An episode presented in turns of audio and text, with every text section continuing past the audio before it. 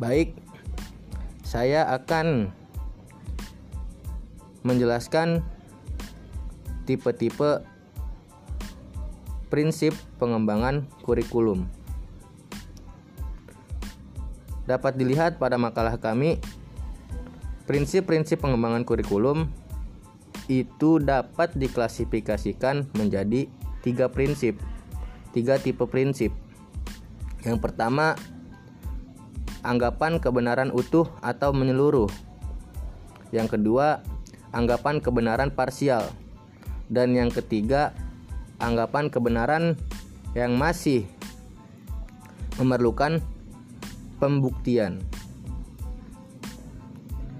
Tipe yang pertama yaitu anggapan kebenaran utuh atau menurut atau bisa disebut juga whole truth adalah fakta, konsep dan juga prinsip yang diperoleh serta telah diuji dalam penelitian yang dilakukan secara berulang-ulang sehingga dapat digeneralisasikan dan diberlakukan di tempat-tempat yang berbeda.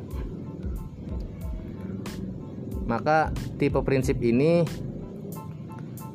sudah diyakini oleh orang-orang yang terlibat dalam pengembangan kurikulum. Tipe yang kedua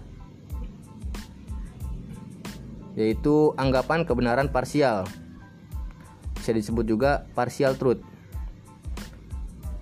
Yaitu fakta, konsep dan juga prinsip yang sudah terbukti efektif dalam banyak kasus. Akan tetapi sifatnya masih belum dapat digeneralisasikan. Namun anggapan kebenaran parsial ini dianggap baik dan bermanfaat. Maka tipe prinsip ini dapat dibenarkan. Dan yang terakhir, anggapan kebenaran yang masih memerlukan pembuktian atau bisa disebut juga hipotesis.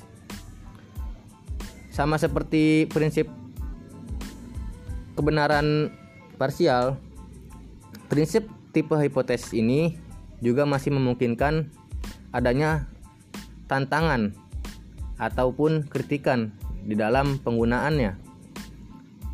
Karena tipe prinsip ini masih memerlukan pengujian yang efektif dan efisien.